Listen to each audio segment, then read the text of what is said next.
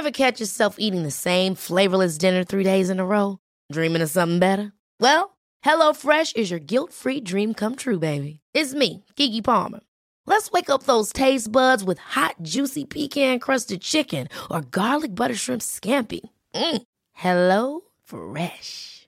Stop dreaming of all the delicious possibilities and dig in at HelloFresh.com.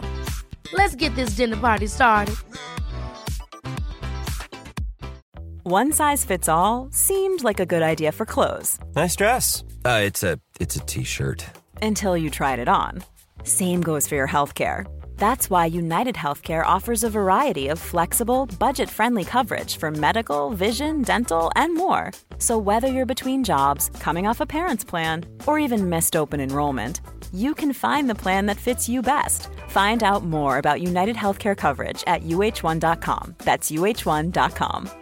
Hiring for your small business? If you're not looking for professionals on LinkedIn, you're looking in the wrong place. That's like looking for your car keys in a fish tank. LinkedIn helps you hire professionals you can't find anywhere else, even those who aren't actively searching for a new job but might be open to the perfect role. In a given month, over 70% of LinkedIn users don't even visit other leading job sites. So start looking in the right place. With LinkedIn, you can hire professionals like a professional. Post your free job on linkedin.com slash people today.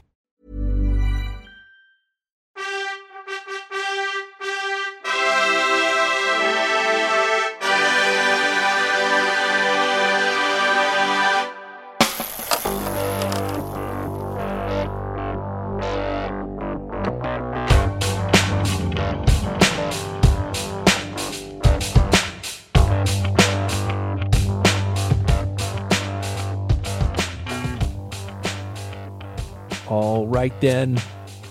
Hey, you guys, welcome to another episode of the podcast that doesn't get easier, it just gets faster. If you I pause, because if you get that if you get that quote, you get a shiny nickel, even though I can't afford it. I'm Pat Bulger. Welcome to the Pack Filler Podcast.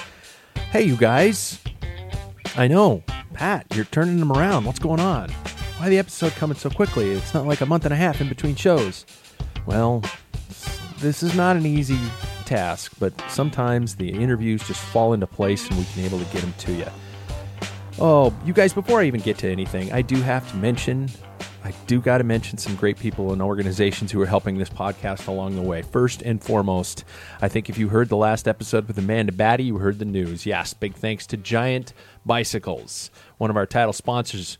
It's true that Giant is the world's largest producer of high quality bikes, but they never forget where they came from. They started small, were founded on the idea that the best way to inspire passion for cycling is to create the best products and make them accessible to all riders. That's what they did back then, and that's what they do today. Big thanks to Giant for being a part of this podcast. Going to be a lot of fun stuff talking about with them coming up in the near future. Also, I do want to thank some of our other friends who've been supportive along the show throughout time here. First and foremost, Jake over at Fit for Hope. Check out Fit for Hope. See what's going on over there. We're going to have him on here pretty soon so we can find out a little bit more ins and outs of motivating yourself to actually get off your duff and do something productive this year. Big thanks to the Bike Hub here in Spokane, local bicycle shop. If you don't understand LBS, you're not doing it right. Support local bikes shops. Support places like the Bike Hub Spokane.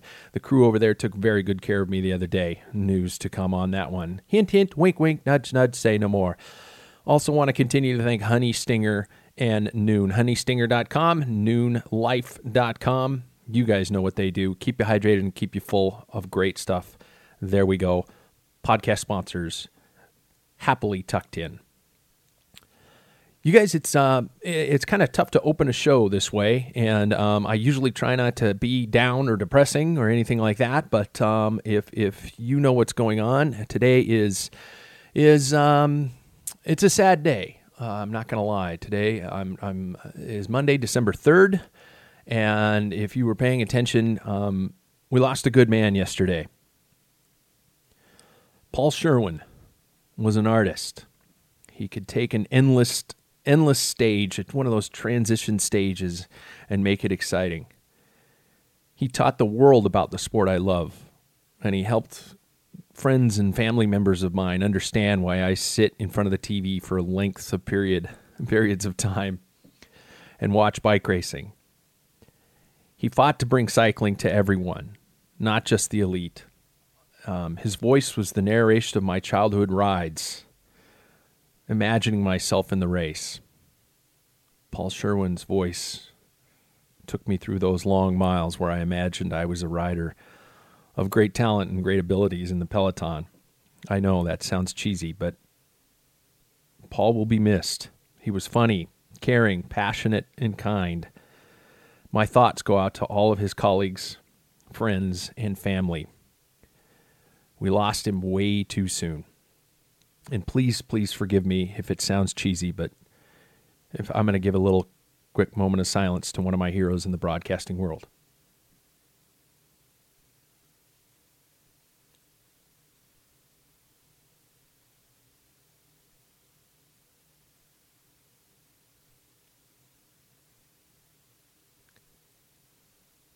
Thank you very much. And um, Godspeed, Paul.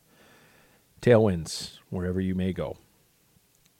How do I transition from that? I'll just jump into it, right? Bobby Julich. He gets it. He claims that he came across early in his career, or other people might have seen him early in his career as cocky or arrogant. He says some of that stuff in the interview you're about to hear. But I didn't see that nor did I experience that in the great talk we had recently. In fact, we actually BS'd after I shut off the recorder for quite some time after the interview. And this was just the kind of guy that I was like, wow. and in fact, we talk about it at length in the show, and I don't want to give too many spoilers away, but he just seems like one of those guys that when you're, you know, when you're on those incredibly long rides, the conversation just keeps going, and it's and it's give and take, and it's even leveled, and uh, that was the kind of chat we had today. He was a prominent player in USA Cycling's uh, what I call second wave, experiencing incredible ups and downs along the way. I'm glad I got the chance to talk with him. And after we first uh, crossed paths as juniors, yes, I, I once sat in the same room as Bobby in a dorm room at the Olympic Training Center way back in the 80s. Bobby doesn't remember it, and I don't blame him for not remembering it because I was exiting as he was entering, as that second wave came to prominence. Um, my my, I got trampled by that, and justifiably so. Those guys were fast. Um, so you know, no grief on Bobby uh, for anything there. But ladies and gentlemen, it was a great chat that I was able to have with Bobby. So let's hear Bobby Julich on the Pack Filler.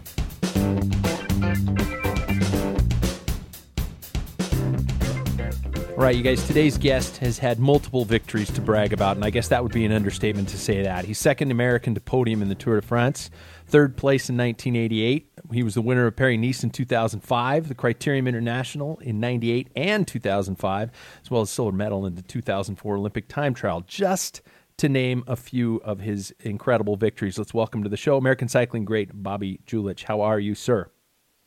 Doing very well, but uh, I was third in 1998. You said 88, so it makes Did me I say, sound a little bit, uh, a little bit, a little bit older than I am. So right out of the gate, I screwed up. I said 88. Okay, that that makes me date myself because I remember I was kind of fast in 88, but I was nothing like you're fast. But anyway, so there we go. And I don't edit my own stuff because if I screw up, my listeners get a chance to make fun of me. So so there we go. I got I got to just live with it, I guess. But hey, so whenever I whenever I uh, get cyclists on the line, I always like to get kind of a, a, perspective piece. I guess I like to get a picture of how they came into the sport. Some have found it by accident, some by friends, mentors. Some have done other sports that had to kind of make cycling an off-season sport or even luck. Um, so let's let's ask Bobby. Let's ask you where your path that brought you to cycling was. Yeah, it was actually through ski racing. Uh, I grew up in Glenwood Springs, Colorado. Um, I was on the ski team, you know, Buddy Werner, and then into oh. the uh, the JO program. and um, one one off season or after a season, I think I asked my dad for a new pair of skis. I had a pair of slalom skis, but I wanted a pair of GS skis. And he was a UPS driver up in Aspen, and he delivered to all the bike shops and ski shops you know, Alexi Grewal's dad had a place up there, oh, yeah. Hub of Aspen. And um, when I asked him for a pair of skis, he said, Great. Yeah. You know, I wish you did a different sport because you have a very an aerobic an aerobic body and you're doing a very anaerobic sport. And like at that time, it was like 1985 when he said that to me, or 1984. Um, and I was just like, what does that mean? I had no idea. Yeah. And um, so, yeah, he he said, okay. Um, all the guys up in Aspen say that if you want to be a good ski racer, that you need to do some you know, cross training, which again, 1984, 1985, I don't even know if that that term existed back then.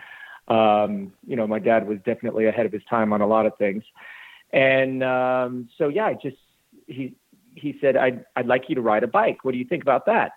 And really, I was all about the end game of getting that pair of skis. So he could have asked me anything, and I would have said yes. So, like through that 13 year old brain of mine, I was like, wait a second, I get a pair of skis and a bike out of this deal? Hell yeah, I'm in. so that that was kind of how it got started. Um, you know, of course, I rode dirt bikes with my buddies, doing jumps and oh, stuff yeah. like that. But you know, you know that was pretty mellow. And then we always did things on the weekends together as a family. You know, we'd go hiking, we'd go rafting and then my dad started you know wanting to get more physically active so we would go on family bike tours and that i did not like because you know getting up you know going hanging out with your buddies on a friday night then having to get up super early saturday morning you know go and meet at some like city market parking lot and meet these old people and bring out bikes and spend the weekend riding with your mom, your dad, your sister, and these people that you didn't really know didn't really. Um, it, it was not what I wanted to do on the weekend. I wanted to hang out with my buddies. Yeah. So you know that was you know that was kind of in the back of my mind was well if I do these bike tours at least I'll have a new bike to do it. And yeah, that was that was it. That was the start. That was how I got my my first race bike. Uh, my dad knew um, I was a very active 13 year old boy, and um, he knew that I liked competition. He knew that I liked um, nice new things. So he bought me a top of the line Trek 660 with full Campy Grupo and oh. even sew up wheels. And he bought the same exact bike. So we had kind of like, you know, matching bicycles. And all the people that he talked to you know, up in Aspen said, don't buy him that fancy of a bike. He needs to get a paper route. He needs to earn it. He really needs to, to want it. And my dad said right away, like, no, I know my son, like he's not going to ride around on his mom's 10, old 10 speed very much longer. And I'd like to do these things with him. So yeah, he bought me the bike and then, um, mentioned, Hey, would, do you want to do some races? And of course, you know, the same thing. It was like, do you want me to say yes? And will that get me out of talking to you right now and out with my buddies any faster? you know, it, it's just funny how the, you know you think you think of those conversations oh, yeah. that you have with your parents. Um, so yeah, we signed up for some races, and that was the Red Zinger Mini Classic in 1985. Um, pretty exciting time to to get into biking because Alexi Grewal had just won the Olympic road race yeah. in LA. Connie Carpenter Phinney had just won, uh, well, she was Connie Carpenter back then, I think, yeah. won the, the women's race in LA. So, it, and she was from Boulder. Alexi was 35 miles up the road, you know, in between Glenwood Springs and Aspen. It was just an exciting, exciting time. Absolutely no, and uh, it, it's so funny your your story. I kind of came into the sport the same way, but my dad looked at me one day and he said, "You pick the two most expensive sports in the world. You got to pick one of them now because skiing, you know, skis, tickets." trips to the mountains and all that kind of stuff. It was just that. And then I, I go, oh, I want to do this other sport, bike racing, which is also extremely expensive. He just looked at me and went, dude, you, you got to pick one of these two. I'm impressed that your dad was like, yeah, we're doing them all. That's awesome. Yeah, he was super supportive. He and my mom did did did so much for me, and you know, um, my dad would once I did started racing, my dad um, quit his job. Um, I think he was kind of over, you know, being a UPS delivery man and yeah. kind of wanted to get in more physically fit. Um, so he actually bought a, a tiny motorhome and would take take me to the races in that. So he'd pick me up from school on Friday after school. We'd drive over to Denver, Boulder, Colorado Springs, you know, wherever it was. And Um, you know, this was before GPS and all that stuff. It, you know, you'd get the map out and say, okay, this is this is where the race is going to start. So we would park in the parking lot, and then in the morning, you know, we'd wake up and the race, you know, they'd be putting up the barriers, the start finish line. You know, people would be coming in, and yeah, there I had, you know, a bed. Yeah. You know, my dad would make me breakfast. We had a toilet.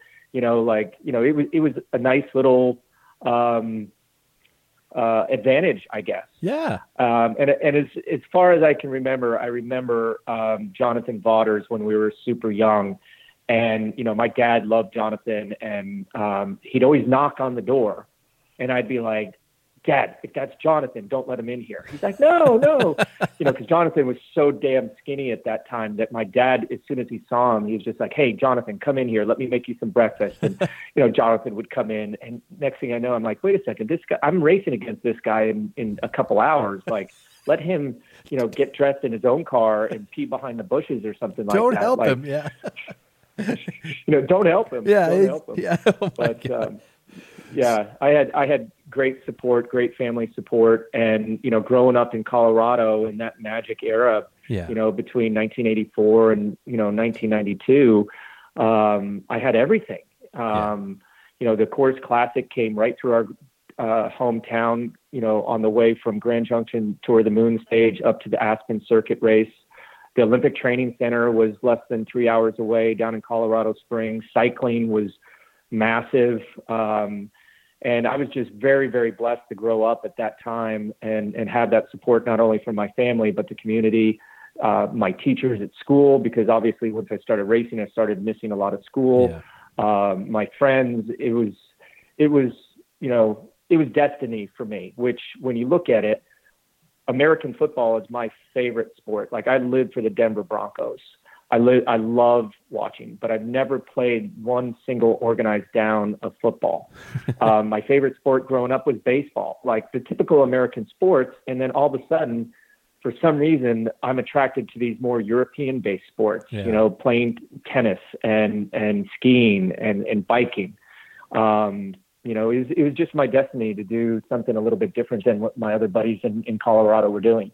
Yeah. It- was was there when did cycling become something that you were actually at the point where you're going, okay, I've been competing at this level. I, there's obviously been a lot of people who were influential and, and helped you get to the point where you got. But when, when was the point you uh, thought, okay, I've got what it takes. I can I can go to the highest level of the sport. Uh, someone asked me that question just the other day um, on an at an event that we did, and that's really hard to answer because I think you know cycling is such a up and down sport. Yeah. You know, one one race you're on the, you're, you're on the top of the podium, the next race you're in the broom wagon. Yeah. Um, and you know, I I grew up in a period where you know there was a lot of good guys, and you know George Hincapie, Jonas Carney, um, and then all of a sudden I win the national championships. I think I'm like you know king of the roost, and then this this triathlete named Lance Armstrong comes into the mix and basically shows us who's boss right away when we were 17 years old. And um, I remember they, you know, I was the big shot, you know, had won Tour La B to B. I was, you know, reigning national champion, I believe. And, you know, he came in and right away, of course, they paired me with him in a two up team time trial um, down in Colorado Springs in, at the Olympic Training Center. And um, let me just tell you, 17 years old, when we got finished with that 10 minute uh, two man team time trial, I said to myself, man, if there are more guys like this in the world, I have no chance of being Right. at the top level. Like, I'd never seen anyone that strong. No, none of us had. And so it was, you know, there was never a time because, you know, cyclists are, you know, very driven, but at the same time, very critical Yeah. um, of, of their own performance. So I think it was it was just taking putting one step in front of the other, and obviously some things fell my way. I definitely had my ups and downs, but you know there was always that drive. You know, obviously I had that physiological talent to do endurance sport, um, but there was never a time where I said, "Okay, I'm definitely going to be a European pro." Um, I, I thought I had a chance, but you know, you're just putting that one step, one foot in front of the other at that time, and and hope things work out. Um, but yeah, when I was able to sign with uh, Motorola in 1995, um, you know, I was had a minimal contract. I, you know, I think back then there wasn't a such thing as minimum salary, but I mean, made you know next to nothing, and then you're then you're in there with the big boys. Yeah. And there you're like, you know, am I going to make it? I don't know if I'm going to make it. I don't know if I'm good enough. You know, all those questions come in, but you know, you just take it one step at a time. Um, but there was never a time that I said, you know, I'm gonna, I'm gonna be a European pro. I said, okay, I'm good at what I do at the level that I'm doing against the competition that I'm doing it against. But at the same time, I never really took that for granted. I never really did it. I dreamed about it, of Yeah. course. I had, you know, Davis Phinney, um, Greg LeMond, um, all sorts of people up on my walls, but it just seemed like that was like a dream. It, Yeah. it didn't seem like a, a reality. But you know, luckily, I did grew up, grow up in a very unique period of cycling in America where there was a lot of support. Um, it was exciting. There was a lot of buzz around it. Um, and then growing up in Colorado, obviously, it made things a lot easier Yeah. um, you know, not everybody around the country in the different states had that same sort of thing basically right in their backyard like I did. Yeah.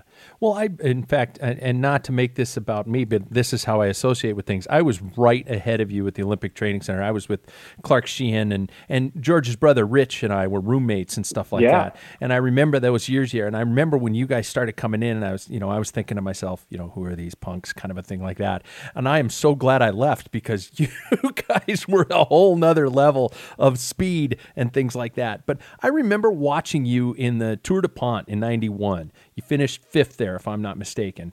And, um, what, for that, you know, coming from having, as you say, the posters on the wall and things like that, was that an event that kind of struck you as an eye opener? You know, here you are. I mean, I, I don't want to put words in your mouth, but racing against the guys you might have on your walls. And what was that to be competing with them at that level? Or were you ready for that by that time? Um, well, I had actually done the Tour de Trump in 1990 where Oh, I got yeah, to yeah. race against, you know, some of those guys as well.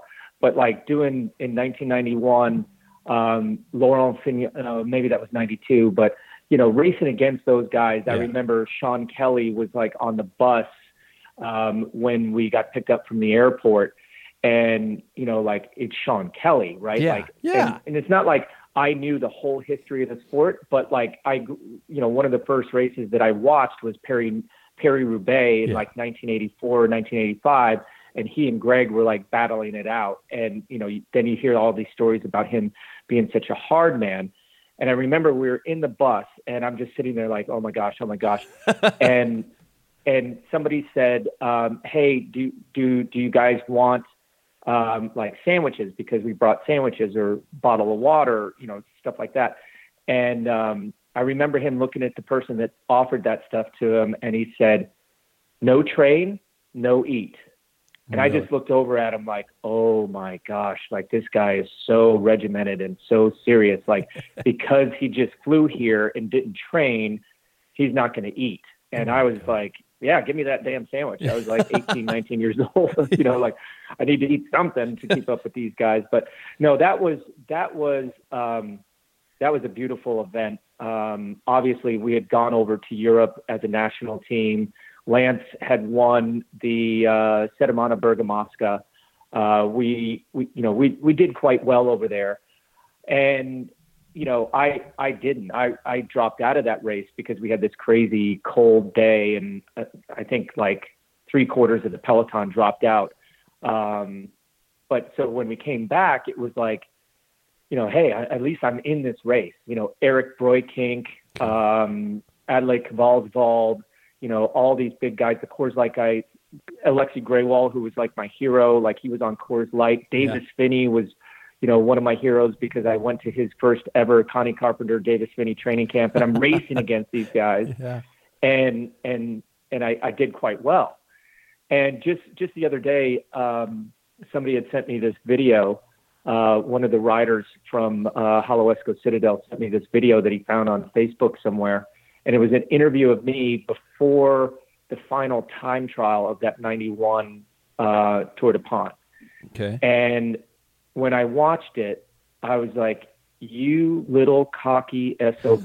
Because the question was, hey, Bobby, how do you feel? And I said, I feel great. I'm ready to roll.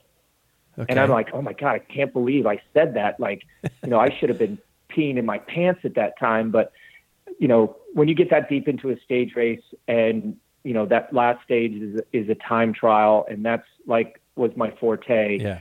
It was just interesting seeing how confident I was um, at 19 years old going into that. Um, so yeah, it, it was it was such a beautiful it, it is such a beautiful sport and you know i took so much like like i said it wasn't you know that you know interesting or I took it that serious because it was just like hey this is just another day tomorrow i got to do the same thing Yeah. But being out of the sport now for 10 years um, being on, in the coaching business and seeing these kids come up um, and and feel that same emotion that or hopefully felt feel that same emotion that I felt that my gosh they're excited to be here. They're Yeah. they're nervous to be here. They're you know they they need to stay calm all these things. Like things that I was telling myself back then it's it's it, it is a beautiful sport and you'll never forget those times where you know you you you overperformed you know or, or exceeded your expectations which is what I did that year Yeah, I just can't. I- I've never been able to understand that concept of going from the these are my idols to I'm racing with my idols to I I feel confident enough to attack the guys who I thought were my idols. It's just that that growth period is something that I've never experienced, and I've always just wondered what that process is like and how it feels to be able to go. Okay, now they're you know uh, they're my equals. It's just an it's an interesting fascination for those of us on the outside of the fence. you know, to be honest though, it it was just nervous, young energy. Yeah. Um, it, it wasn't that thought process of this, that, uh, uh, the other thing. It was like I'm a ba- bike racer. These guys put their cycling shorts one leg at a time, uh, on one leg at a time, like I do. But like, yeah, you know, when when it did stick or when you did perform, it was like, wow, you know, this this is really exciting. And then you know, in my mind, I was always like, oh, but you know, these guys may not be taking this race as seriously as we did as a national team. You know, because obviously, you know, these guys are going on to the Tour de France. You know, maybe this is just training. You know, these are all the things that go through your mind to kind of say, you know, you're not that good.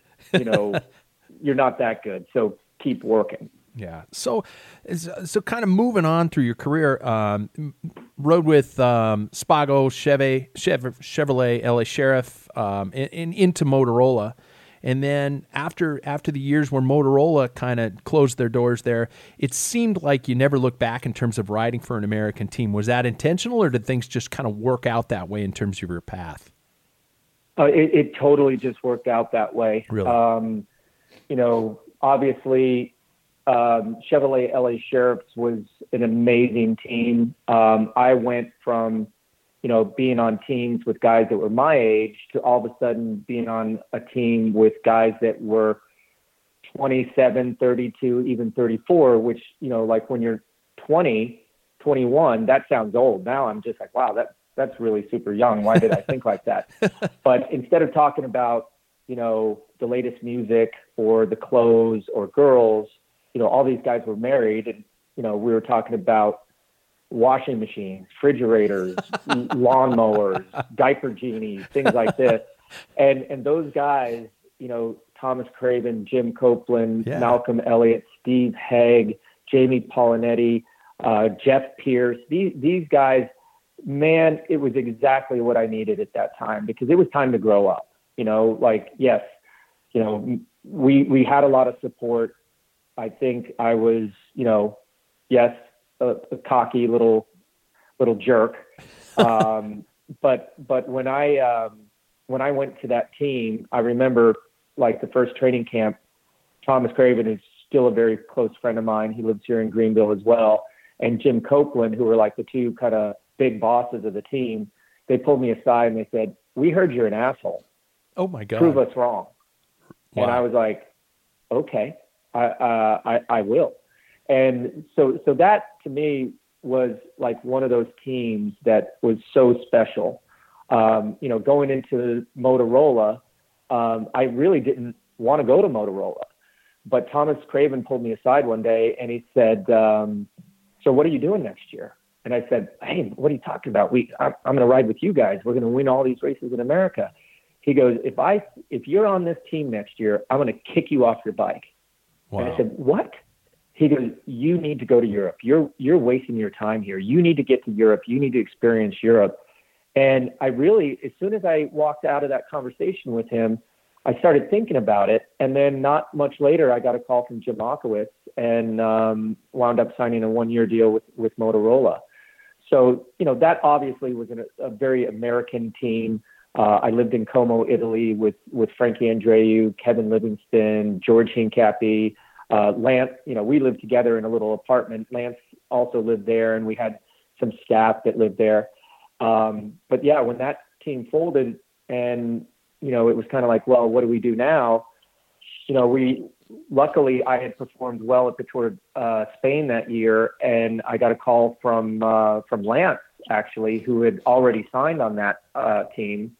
And he played me a, um, uh, a message on a, um, telephone answering machine, which Okay. you know half of the listeners don't even know what that is, and my kids don't know what that is. Um, and it was uh, the manager of the team, Alain Bondue, and he said, "Yes, hey Lance, you know we'd like to get into contact with Bobby Julich to see if he wants to ride for the team next year." And then Lance just pushed stop and said, "So, dude, do you want to come with us?" wow. And it was like, oh my God, absolutely. Like, how much fun is that going to be? And then, yeah, um, you know, a few weeks later, you know, we got the call from Jim Ochowicz informing us that, that Lance had had cancer. yeah. So um, I never wound up racing with Lance at, at Cofidis, but I was there for with two years with Kevin Livingston and, and one year with, with Frank Andreu. Um, and then going to those, you know, staying on the French team, Cofidis for three years, and then going to another French team, Credit Agricole, and Yeah. then going to a German team, Telekom, and then ending my career at, at CSC. It, it, it wasn't on purpose, but um, the only real team to go back to with and be more of that American influence was was Lance's team.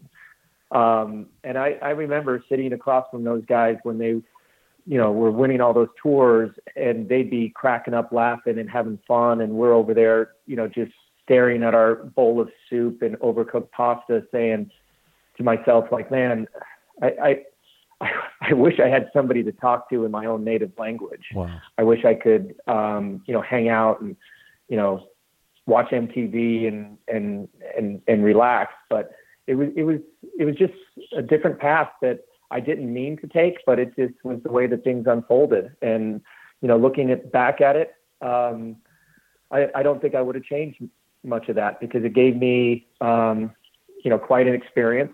You know, I I moved over to France, you know, bought a house in in Nice and was committed to to staying over there and you know, stayed over there for, you know, had that house over there for for 17 years. My daughters were educate were raised and educated over there for for the most part up until, you know, two and a half years ago when we moved back here to Greenville. So it it gave us that experience, but you know, there were some times where you just wish you could hang out with, you know, speak your native tongue Yeah. and and just really have fun. And that's what I think really changed when I went to CSC was all of a sudden like I go there um, again had no results for four or five years um, was definitely thinking uh, you know my career is over and then Bjarne Riis threw me um, uh, a very small contract it was actually the same exact amount that I signed for as a neo pro with with Jim Ochowicz was Wow. twenty five thousand dollars and um, you know four years prior, five years prior, I was third in the Tour de France, and all of a sudden now I, I don't have a contract. Jesus. And I wound up sell, uh, signing the contract and going to the training camp. And my wife is like, "Listen, this is not going to work for us financially. Like this won't even pay our taxes." And I said, "But I'm not done yet." Yeah. uh, I'm maybe being kind of, you know, forced out of the sport, but I feel that I'm not done yet. And I'm just going to go and, and feel it out. And if it's, if it's, you know, miserable, then, you know, I'll rip up that contract and, you know, find something else to do. But when I went to that first training camp, and one of the first things that he said was, you know, we're going to speak English at that at this team. This is an English speaking team. Yeah. And Jens Voigt was there, and um, gosh, at the beginning there weren't that many um, guys, but everybody spoke English. And then, of course, the next year, then all of a sudden we had, you know, Fabian Cancellara Yeah. and Stuart O'Grady, the, the Schleck brothers, um, Christian Vande Velde, David Zabriskie. It, it became very, very comfortable. And that's what really helped me through those last few years of my career and almost that, like that rebirth in 2004 through 2006, where Yeah. it was like, man, like I'm happy again. And that's one thing that I speak to a lot of young riders about. And I'm like, you know, you can sign a contract, you know, for any team and get paid any certain amount of money, but this sport is not a glory sport. You know, you you're you're on the you're working hard and suffering a lot. And that makes it so much easier when you're working hard and suffering with with your friends. And we had a very Wow. Yeah. special thing there. And yeah, we we won a lot of races and we did some amazing things. We accomplished some amazing things. And for me, it was just being happy again and not not having that that language barrier and that that cultural barrier. I mean, we we laughed so hard, but then we'd get up in the morning and and just crush it in training and crush it in the races, and it just it was entertaining. And you know, looking back at some of the memorabilia that I kept from those years, holy cow, what a team we had! What a team! So, and and I don't mean to backtrack a little bit, but I can't let 98 go by without talking about that. And to be able to that that that tour and actually that year as a whole were pretty spectacular. Um, what was that the experience like and and the feeling of finish finishing on the podium something still very rare at the time for a US rider to pull something like that off was it something you always felt capable of accomplishment or was it a surprise or what was going on in your head at that time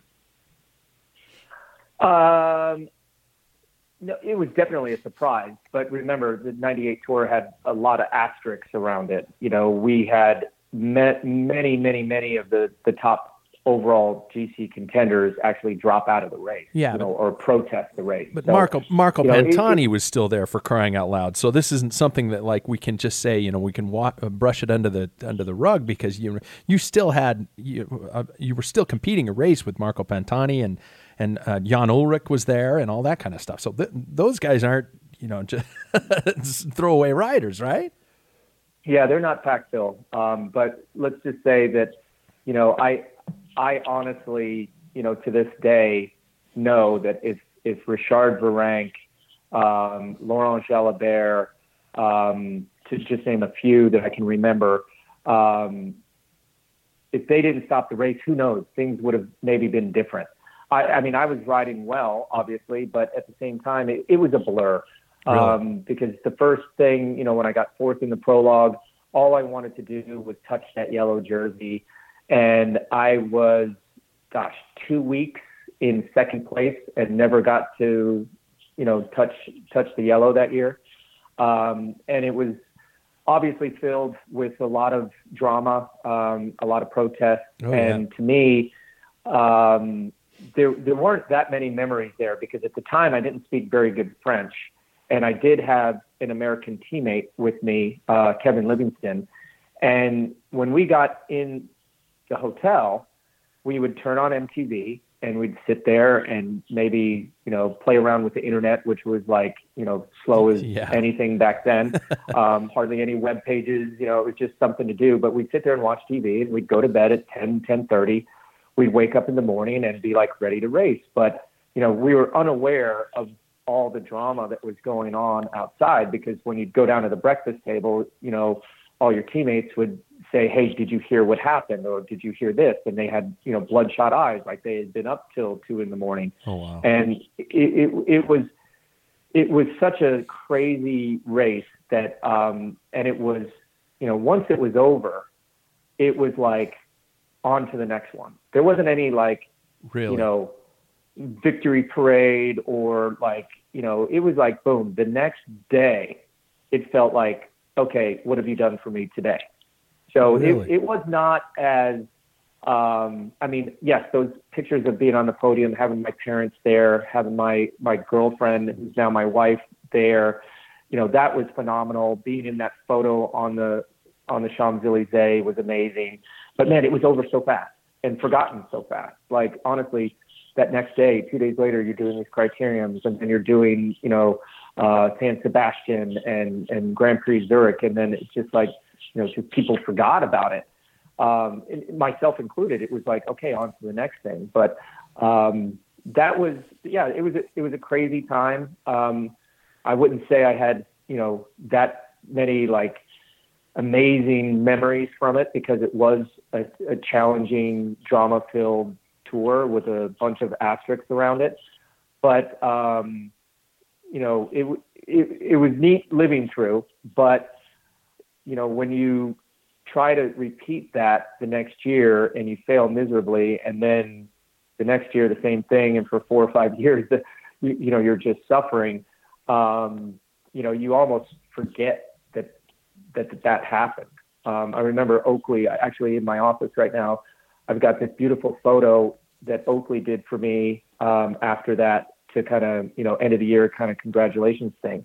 And when I look at it, it's like I'm looking at somebody totally. It's like I'm looking at another rider. Really? You know, it's like, oh wow, gosh, I was that skinny and I looked that good on the bike and you know, totally different from, you know, 47 year old Bobby Julich. But, um, yeah, it was, it was, it was a, it was a period that, um, was over before you knew it. And then, you know, you strove to get back there and, and I never did. And, um, you know, that was also, you know, that's also part of the sport. Was there ever that that any pressure that you felt of you know here we are in the states and I, I can only imagine if there was that the quote next American hope unquote did you ever feel any of that or was it was you just like I'm just racing my bike I, I've got to do what I can do day by day Ever catch yourself eating the same flavorless dinner three days in a row? Dreaming of something better? Well, HelloFresh is your guilt-free dream come true, baby. It's me, Keke Palmer. Let's wake up those taste buds with hot, juicy pecan-crusted chicken or garlic butter shrimp scampi. Mm. Hello Fresh. Stop dreaming of all the delicious possibilities and dig in at HelloFresh.com. Let's get this dinner party started. Hey, it's Ryan Reynolds, and I'm here with Keith, co star of my upcoming film, If, only in theaters, May 17th. Do you want to tell people the big news? All right, I'll do it. Sign up now and you'll get unlimited for $15 a month and six months of Paramount Plus Essential Plan on us. Mintmobile.com slash switch. Upfront payment of $45 equivalent to $15 per month. Unlimited over 40 gigabytes per month. Face lower speeds. Videos at 480p. Active Mint customers by 531.24 get six months of Paramount Plus Essential Plan. Auto renews after six months. Offer ends May 31st, 2024. Separate Paramount Plus registration required. Terms and conditions apply if rated PG. Y- y- Of course, that was, you know, I was interviewed a lot. Oh, Um, yeah. But Lance, you know, later in that year, Lance got fourth in the tour, uh, in the Vuelta, fourth in the Worlds, and then you know he was back in full force, and it was like, okay, the king is back. Like it wasn't like I felt all the pressure because I'm like, you know, I I met him when I was 17 years old Yeah. and knew that he was the strongest sob on the planet, or found out that you know throughout my career. So I didn't really feel like it, but being on a French team um, and trying to repeat that that um, that that result without having you know the support and that American um, mentality of lighter wheels, uh, wind tunnel testing, nutrition, all this stuff.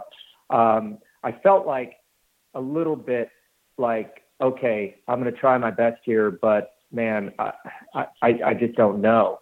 You know, I was sourcing, you know, faster wheels and faster bikes and having them painted up and, you know, um, you know, doing all this stuff that normally an agent would do nowadays because, you know, the riders are so well supported. Yeah. Um, but yeah, it was, it was, you know, to do it once is one thing, to repeat it is another, and that's why I have so much respect for these guys that can win multiple Grand Tours year after year, because you know the pressure's on, and second place is is not good enough. You know, if you won the year before, you should win the next year, and wow. you know that was one of the things I took out of the Tour de France this year was you know Chris Froome, who had won four tours, um, getting third anyone else in the peloton would have signed on the dotted line for that third place. Yeah. But um, uh, you know, I'm sure it was difficult for him, but I, I thought he I thought he dealt with that situation so so well. Um, it wasn't like, oh, my teammate flicked me and this or that, the other thing, but he he really, you know, said, okay, I got beat by two other better guys. Um, but I know that that must have been a hard pill to swallow because you know, I never was at that level of winning the, a grand tour like that. But um, it, it, it's brutal how those goals get so narrow once you do win one of those grand tours. Yeah. And it was something that I just couldn't, you know, deal with or, or replicate. Wow. It, as somebody who's been in that organization and you know and for me watching the uh, you know the, as you mentioned with Chris and with Geraint Thomas winning the tour this year did you did that seem like a planned move, especially in terms of sending Chris to the Giro?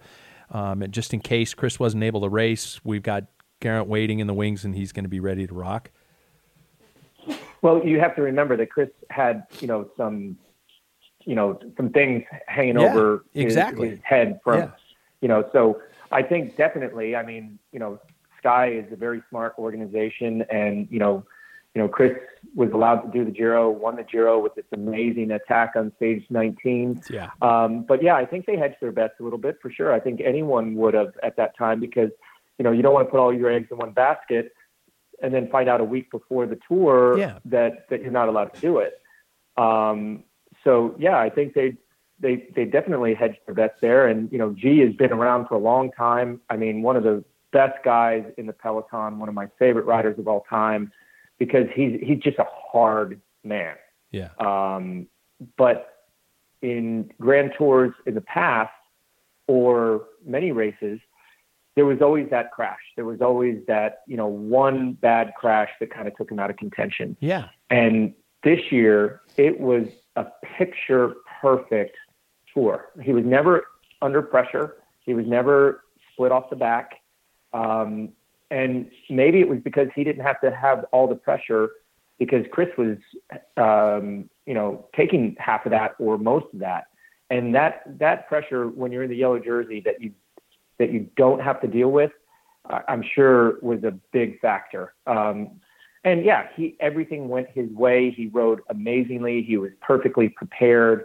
You know, the team had you know plan A, plan B, probably all the way to plan Z yeah. uh, to deal with stuff and you know this is this is chess not checkers you know and and they played it perfectly and um you know him winning the tour de france of course you know chris is one of my favorite guys um and g is but you you gotta just pat uh g on the back and say wow well done sir well done yeah, and it's going to make for some interesting drama in terms of that that organization when we approach this next season.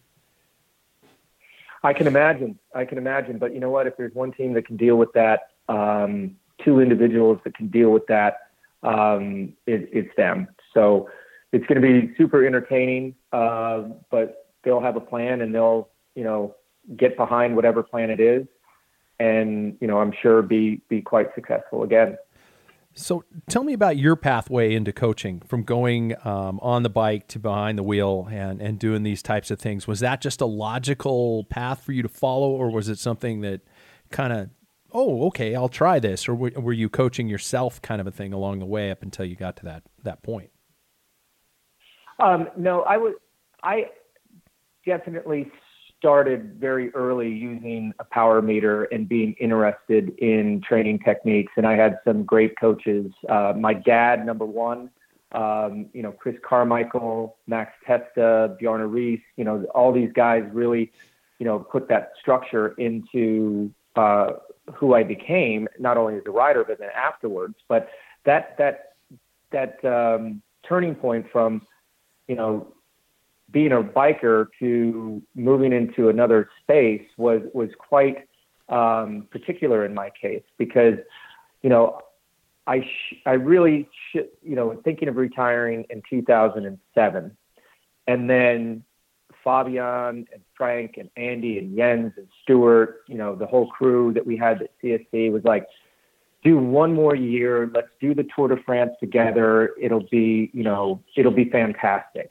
Yeah. So I, I actually signed on for 2008, and I knew in February of 2008 in the Tour of California, we were doing this crazy stage that the year before I think we finished in four and a half hours. It was a stage from San Jose to San Luis Obispo, like right down the PCH, like beautiful, gorgeous sunshine, tailwind like it was beautiful. This year, it was cold, rainy, headwind. I think it took us nine hours to do oh. God. Oh God! And I think I went back the second time to change my gloves, or because I was just freezing.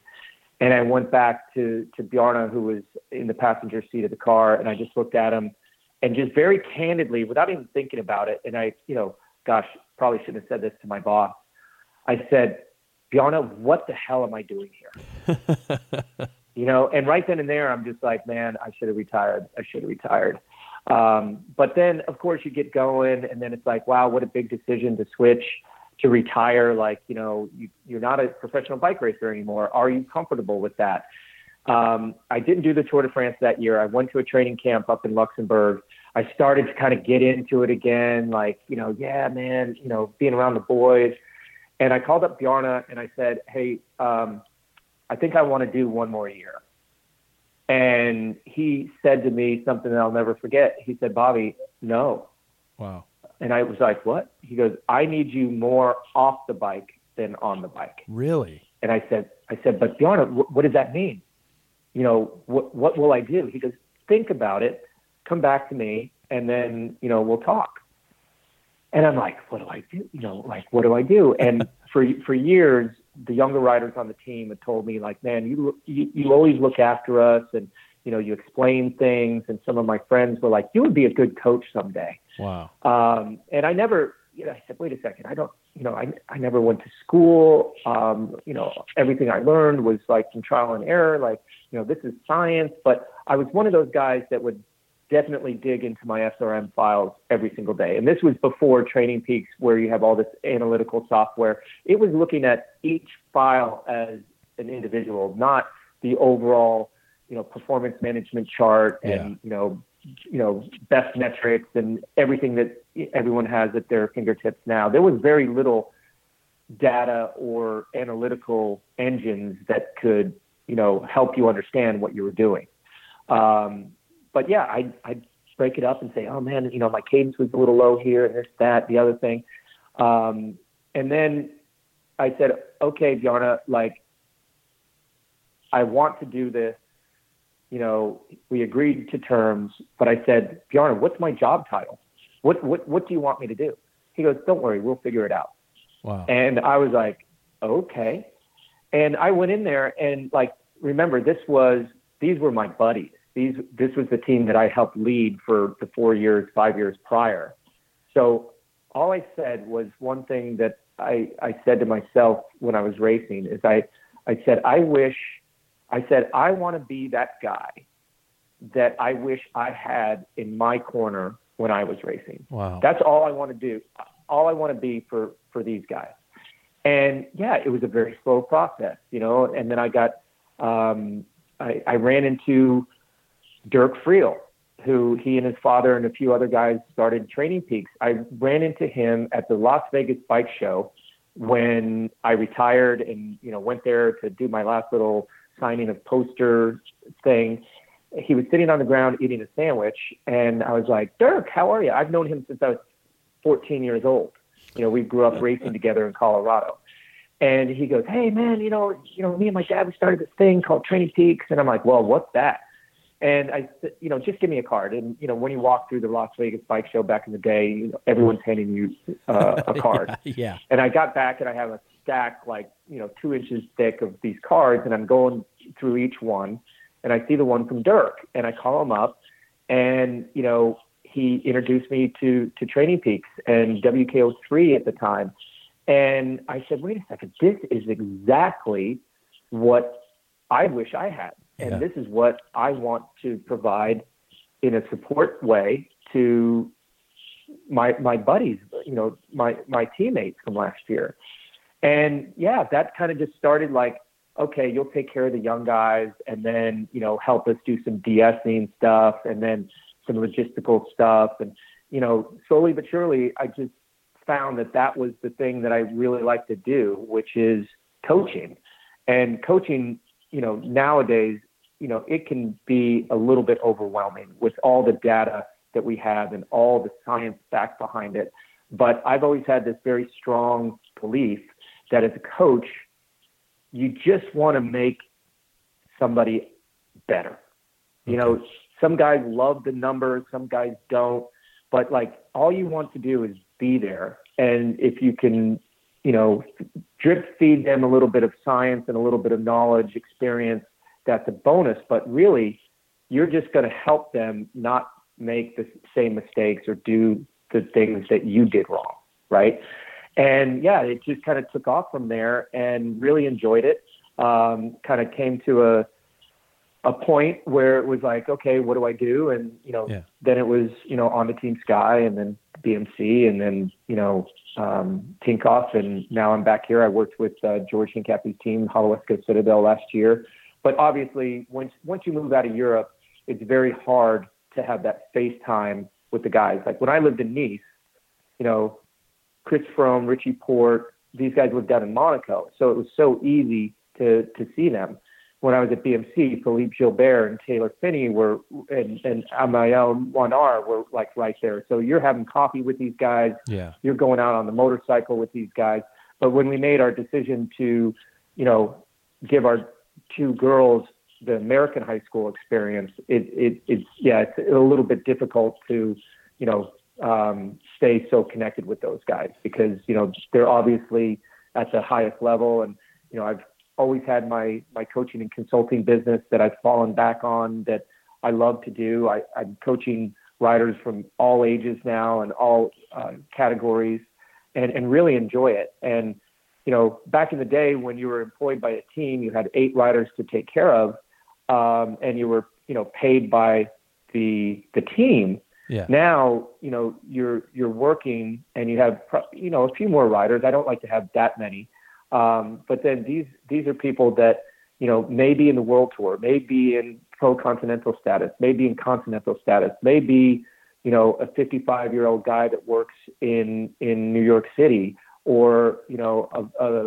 you know somebody that works in Luxembourg that that just wants to get a little bit more fit, and it it, it really has opened up the world because you know when you're dealing with guys that have you know that FTP threshold, whatever you want to call it nowadays, Yeah. um, that's in the 400s, Oh God. and then you start working with guys that have that you know metric, uh, you know mid 200s, Yeah. you know maybe low 300s. It's a totally different ballgame. But again, it goes back to you know that coach rider relationship, what you're trying to do, regardless of who they are, how old they are, what their ability level is.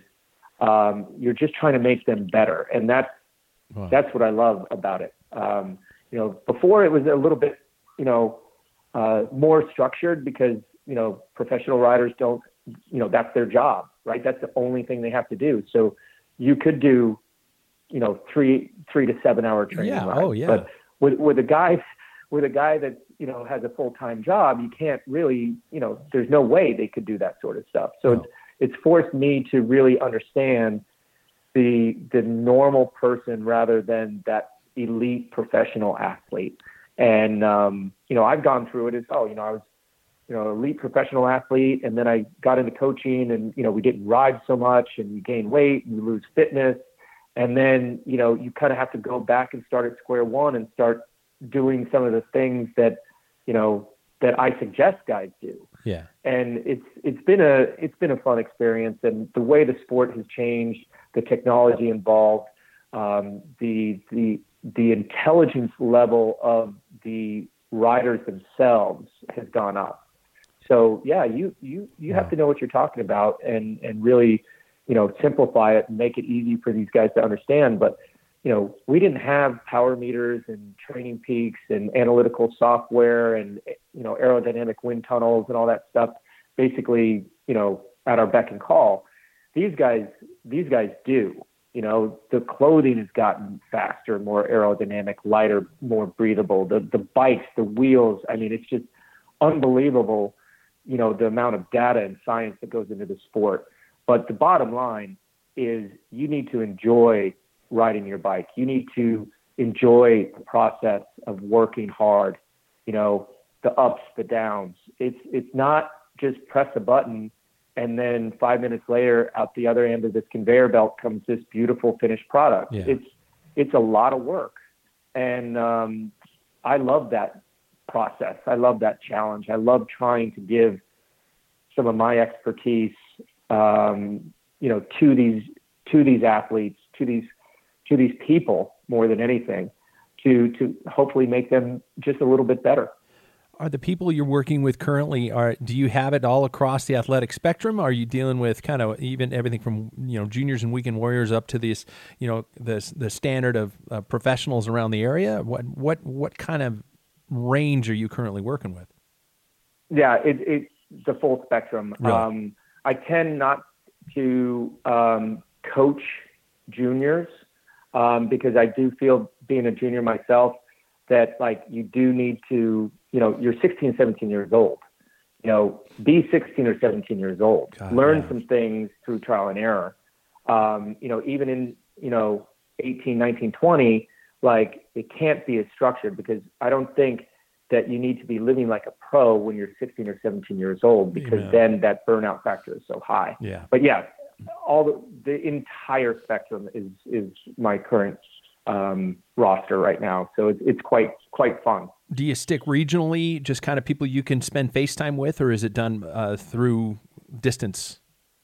No, I, I, I mean, I nowadays, you know, you're all it's it's Europe, it's every part wow. of the U.S. Yeah. You know, it, it yeah, it, it's crazy, but you know, that yeah, that FaceTime um, I miss, and that's something that that I may look into to changing uh, soon.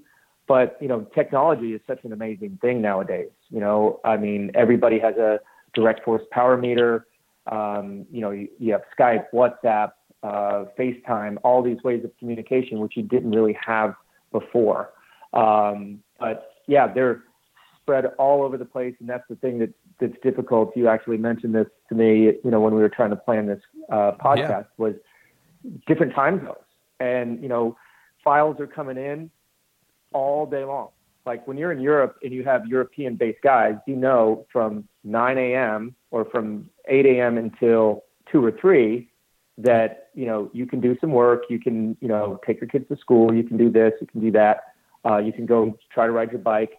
Um, but then, then the files come in and you have your work to do, your, your analysis to do. Um, but when you, when you have different people all over the world with different time zones, like it's just, a constant flow. So you don't have the, you know, you got to work uh, in a in a different way than if you did when you know people were following either a set program or in that one kind of European time zone. Yeah.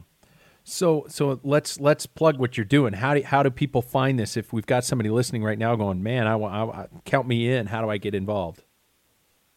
Yeah, like I said, I don't like having um, too many clients. Yeah, to be yeah. honest, like um, I, I, I don't feel like I'm a like a copy and paste coach, so I try to keep my client list quite small. Um, don't really have uh, you know any fancy website. I, I do have a landing page where you know people can can contact me, um, bobbyjulich.com. Um, but yeah, it's it's it's one of those things that I'm I'm still trying to be yeah. you know a good father to my girls and a husband. I like riding my bike. Um, so I, I, I like to do a little bit more than just just work all the time, and that's why I kind of keep my my um, cool. my client list a little bit truncated. Yeah. No, that's cool, and that that like you say, it doesn't turn it into a cookie cutter type of a thing where you're just sending somebody a plan and pretending you actually care on the other end. Yeah, I mean, for me, you need that. You, you need to become very close. You know, I'm not saying that you're going to be best friends, No. but you need to have that open and honest communication going each way. And you you can send me a file and I can look at that file. But to me, the most important thing that happens is that phone call, that text, or that comment in that comment section. Wow, that yeah. makes those all those fancy graphs and all that data, which is basically just math, pop up and become like this 3D, 4D encompassing experience Yeah. And and that's that's one of the the things that I, I I really preach to the guys that I do work with is you know the comments. That's that's what I'm really looking at. Yeah. you know of course you can geek out on all this math and and that's really what it is. You know that's not you on that analytical software. That's all the data points that were put in. But like wait a second. How did you feel during that you know what did, how did you feel after are you you know recovered again to do it the, the next day and if you're not listen just because it's written down on a training program doesn't mean that you have to do it Yeah. if you don't feel that you're ready to do it Yeah. and that that's always a uh, a challenge especially with new clients is just because it's written on a training program or on some you know TrainingPeaks or you know some other computer uh, program that you know they have to do it. It's like wait a second that's our plan. But like you need to listen to your sensations and adjust that plan to get the most out of it. Yeah. and um, not to say that you know you know if if if you're you know wanting to achieve an objective and you keep pushing these workouts or shortening these workouts listen we, we can't really get the same end result if we don't put in the work. But it's it's much more i'd rather have a guy take an extra day off because you know a lot of these these things that we see and and you know data is obviously getting more and more analytical and you can be a little bit more precise with all these wearable things and you know HRV and all this other stuff. But like bottom line is a lot of the times you look at these things and it's that stress load that that you see in in these analytical software but what happens if you went out the night before? What happened if your kids were sick? What happened if Yeah. you didn't sleep well? You know those are stress what what happened if you had to stand all day at work uh, you know presenting you know in front of you know your entire company? Yeah. you know these these are stressors that we don't record all the time. So you got to kind of take that into account and and listen to your sensations because bottom line you know all this technology that we have at our fingertips it's really you know your sensations your instincts um, you do know best because it's your body Yeah. um, you know, coaches, we prescribe, athletes, they execute. And sometimes there's a disconnect there. But like, you know, if, if riders understand what they're doing and why they're doing it, they'll be a little bit more uh, inclined to say, coach, I need to take another rest day because this, this, and this Yeah. happened.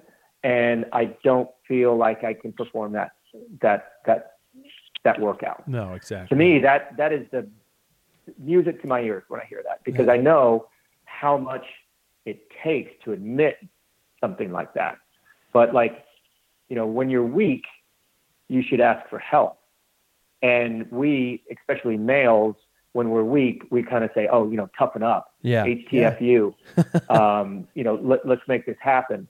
But you know what? It, when it's you, you need to be honest with yourself. And if you're honest with yourself and your coach, then you can create that plan and adjust that plan to be uh, beneficial. If if you just do what's written down and follow the numbers and uh, yeah, you, you lose those sensations. And once you lose those sensations, it's it's very difficult. Yeah.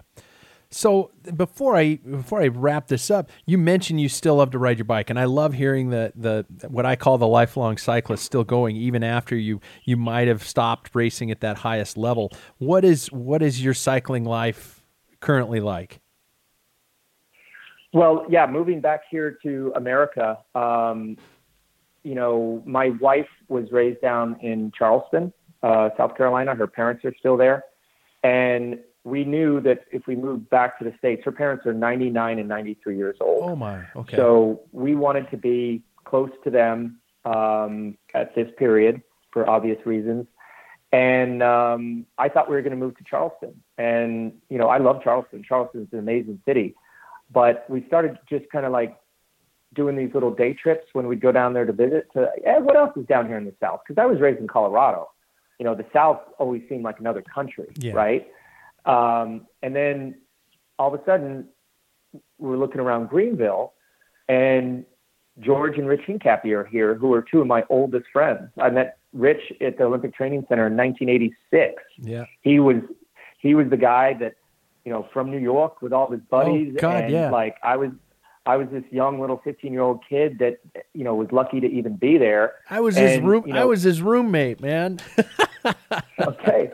So so he kind of took me into his little crew, and you know my my family, my extended family, my parents are both from New York, and you know it was just something that you know he didn't have to do at that time. yeah. You know, like I was I was nobody, but you know he he took care of me, and he you know I got to sit with those guys at the table and ride next to them and hang out with them, and you remember those those Oh, dorm yeah. rooms at the Olympic Training Center back then, the barracks. Uh, used to call yeah. His cinder block Um, hell. Yeah.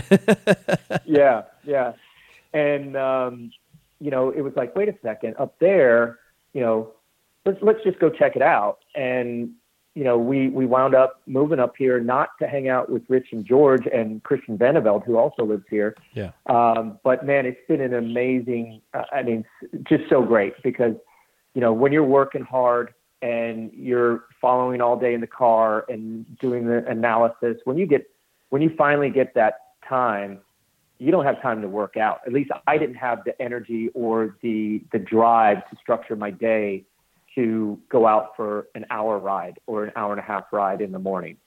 Um, because back in the day, like I wouldn't even put on my cycling kit for less than two hour ride. Yeah. So it was always one of those like, you know, faux pas. Like it just didn't happen. but, you know, moving up here and and having Rich and, and Christian and George um, you know, blow up my phone right as we move, hey, let's go for a ride. I'm like, wait a second, man. I just moved back from Europe. I'm down here in the South. It's really, really hot. Like, I don't, I don't really want. it's too hot. It's too cold. It's too windy. It's too this. It's too that. But like, they kept at it, and like, um, finally, it was just like, okay, you know, let's, you know, I'll, I'll, go riding with you guys. And let me tell you, it was, it was terrible because like these guys, even though they retired a few years ago, they've kept up with their fitness. They haven't really lost that that that base, that that FRC, that that power, that strength. Uh, but I had because I really didn't ride that much at all from uh, 2008 until 2016. And if I did ride, it was a coffee stop ride Yeah. or it was you know two hours along the beach in Nice where you would stop for a, a coffee and then maybe for a little kebab and then finally you know get back home. So I lost an incredible amount of fitness and then trying to make up for that was difficult. But this group of guys has really helped me and you know this community is amazing. We have a, a lot of amazing friends and we just it, riding the bike is again part of my structure of the day um, and that I owe, you know, to to to Rich and George and Christian and, and our little kind of crew of guys. We we get together, we have fun, we go for rides, and then you know, recently George and I, um, you know, during the bad weather, we get on Zwift and we just kind of like, you know, just kind of try to drop each other and have fun, and we talk to each other on the phone. So it's it's kind of like a debrief, like you know, fun group ride, but I'm in my garage and he's in his in his workout room up at his house. Yeah.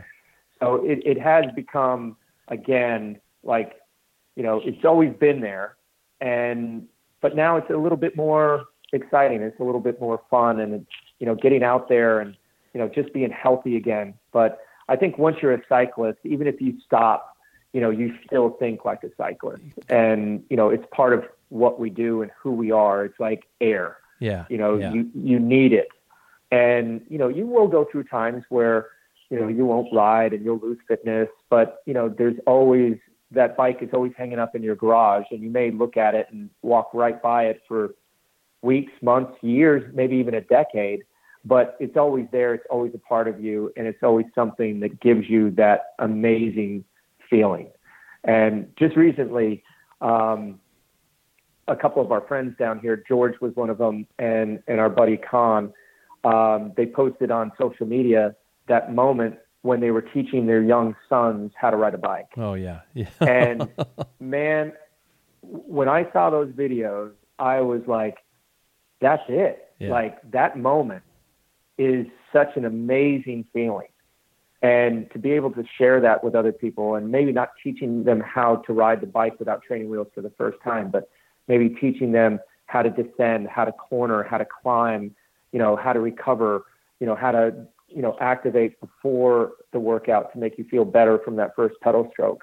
Um, that that's it. And you know, it, it's it's just an amazing sport, and I hope that you know, obviously, we're going through a little bit of a you know a dip, if you will, Yeah. um, with the overall popularity of cycling in the U.S. But uh, I'm I'm convinced that you know we are going to come out of this. Um, you know, we are going to have more than just a handful of American riders in the Tour de France, and um, you know, you know, come out of this in, in a great way and and and find that that person, those people, that that team that the entire country can rally behind again. You know, like 7-Eleven, like you know, U.S. Postal, these Yeah. teams that were iconic at that time. Um, you know, we we need to find that. We need to to gel because our our our talent pool is the biggest in the world, but we're losing all these great kids and all this great talent to these other sports. Yeah. Um, not to say that cycling is suffering, um, but maybe that competitive side, those races that we used to have, you know, a full calendar every weekend, you were doing a different race. Now it's like you race one weekend, you have to race, race wait three weeks to race another weekend, then a month to race another weekend. But you know, with the Gran Fondos, with the mixed surface races that we have going on now, um, you know, I, I think that's going to be part of that whole, you know, rebirth of, of, you know, the popularity of cycling over here in the U.S. Bobby, in the last five minutes, you have made this statement that absolutely defines everything I believe in the sport, and I have been talking about on this podcast since like 1999. So that was absolutely poetic, man, because that's exactly what it is. It's about ri- riding and being competitive, and, and and the bike being a part of your life, no matter what. It's about how the sport is growing and where the sport's going and what we need to do, and um, and the, and just the joy that we found when we were first kids going out in that freedom out and riding around the neighborhood not to be too melodramatic how we almost spend our entire lives trying to get that feeling again and that's what that's what keeps us all going out and riding around with our friends Yep, yep. It's a fantastic way. It's one of those sports that you can do forever. yeah You know, um, I love golf as well, but like, you know, biking is is is even better. Yeah, yeah. Well, man, first of all, uh, I, I love your perspective, and I love being able to finally get a chance to chat with you, and um, I, and how humble you are about some of the areas of your career that I, I uh, that just kind of floor me. But um, uh, as somebody who sat here in the states and, and watched what you did, and and that in, incredible time of, of American cycling, thank you for being a part of it, man, and thanks for thanks for being on the show. Well, like I said, it's been it's been quite a ride, and um, you know, let's just hope in a few more years you're you're interviewing uh, you know that next superstar that that brings all this uh, this amazing sport back to the the level that it should be. Amen to that. Thanks, man. Okay, all the best. So there you are. What did I tell you? Nice guy to talk to. And uh, like I said, after I hit stop on the recorder, this conversation continued on for what felt like at least another 10 to 15 minutes. Just shooting the shit with a really nice guy who you'd want to go for a bike ride with, even though he's achieved such amazing things within the sport. And um, I, I, his humility seemed to be intact. Um, he put himself as an asterisk next to that third place podium spot in the Tour de France. I don't place an asterisk next to it. Freaking Marco Pantani was there, you guys. Um, but uh, hearing humility and and hearing what life after cycling is like is always an interesting transition for these guys. But uh, as you notice throughout the shows and some of the interviews we do, some of them hang up the wheels and never look at the bike again. And um, and I couldn't imagine that. You know, I, I, guess I guess I can't put it into place. You know, if if if I was an accountant my entire life, I don't think I'd want to do accounting after I retired. But it's it's it's difficult sometimes for me to understand something that has been such a part of my life since I was a little kid, riding up and down the alley, first time off the training wheels. That that freedom, that camaraderie, that um, you know, that's I, I guess I could say solitude that I am so appreciative of. I couldn't imagine hanging that up and putting it away. And Bobby didn't seem to do that. He seemed like he had a had a little transition period, but but those friends that you make in the sport never go away, and you always have that opportunity to just go out on your bike for a few hours with some some of your friends. And um, I, I think I've said it before on the show. I'll come home after a four hour ride. And My wife will ask me, "What did you guys talk about?" And I will honestly not know what to tell her because I don't know what we talked about, but I guarantee the only time times it stopped were when the pace got too hard that we couldn't talk anymore. Um, and that's what I love about this, and that's what I love about the sport, and that's what um, that's what what Bobby seems to be going through. So, big thanks to him for being a part of the show.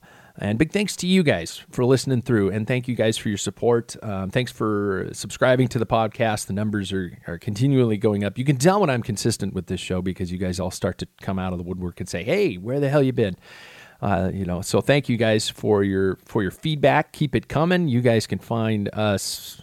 Good God, Instagram, Twitter.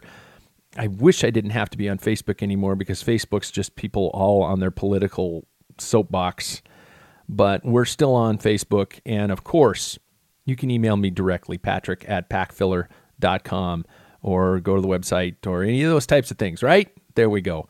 You guys, uh, another episode should be coming up here within the next day or two. I had an opportunity to talk to some more people, and hopefully, we'll keep that steady stream flowing, right? That almost sounded like a urinary joke. Haha.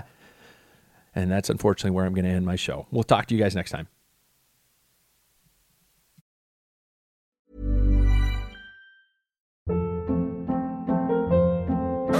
Hold up. What was that? Boring. No flavor. That was as bad as those leftovers you ate all week. Keke Palmer here, and it's time to say hello to something fresh and guilt-free. Hello Fresh. Jazz up dinner with pecan-crusted chicken or garlic butter shrimp scampi. Now that's music to my mouth. Hello Fresh. Let's get this dinner party started. Discover all the delicious possibilities at hellofresh.com. Planning for your next trip? Elevate your travel style with Quince. Quince has all the jet setting essentials you'll want for your next getaway, like European linen, premium luggage options, buttery soft Italian leather bags, and so much more. And is all priced at 50 to 80% less than similar brands. Plus, Quince only works with factories that use safe and ethical manufacturing practices. Pack your bags with high-quality essentials you'll be wearing for vacations to come with Quince. Go to quince.com/pack for free shipping and 365-day returns.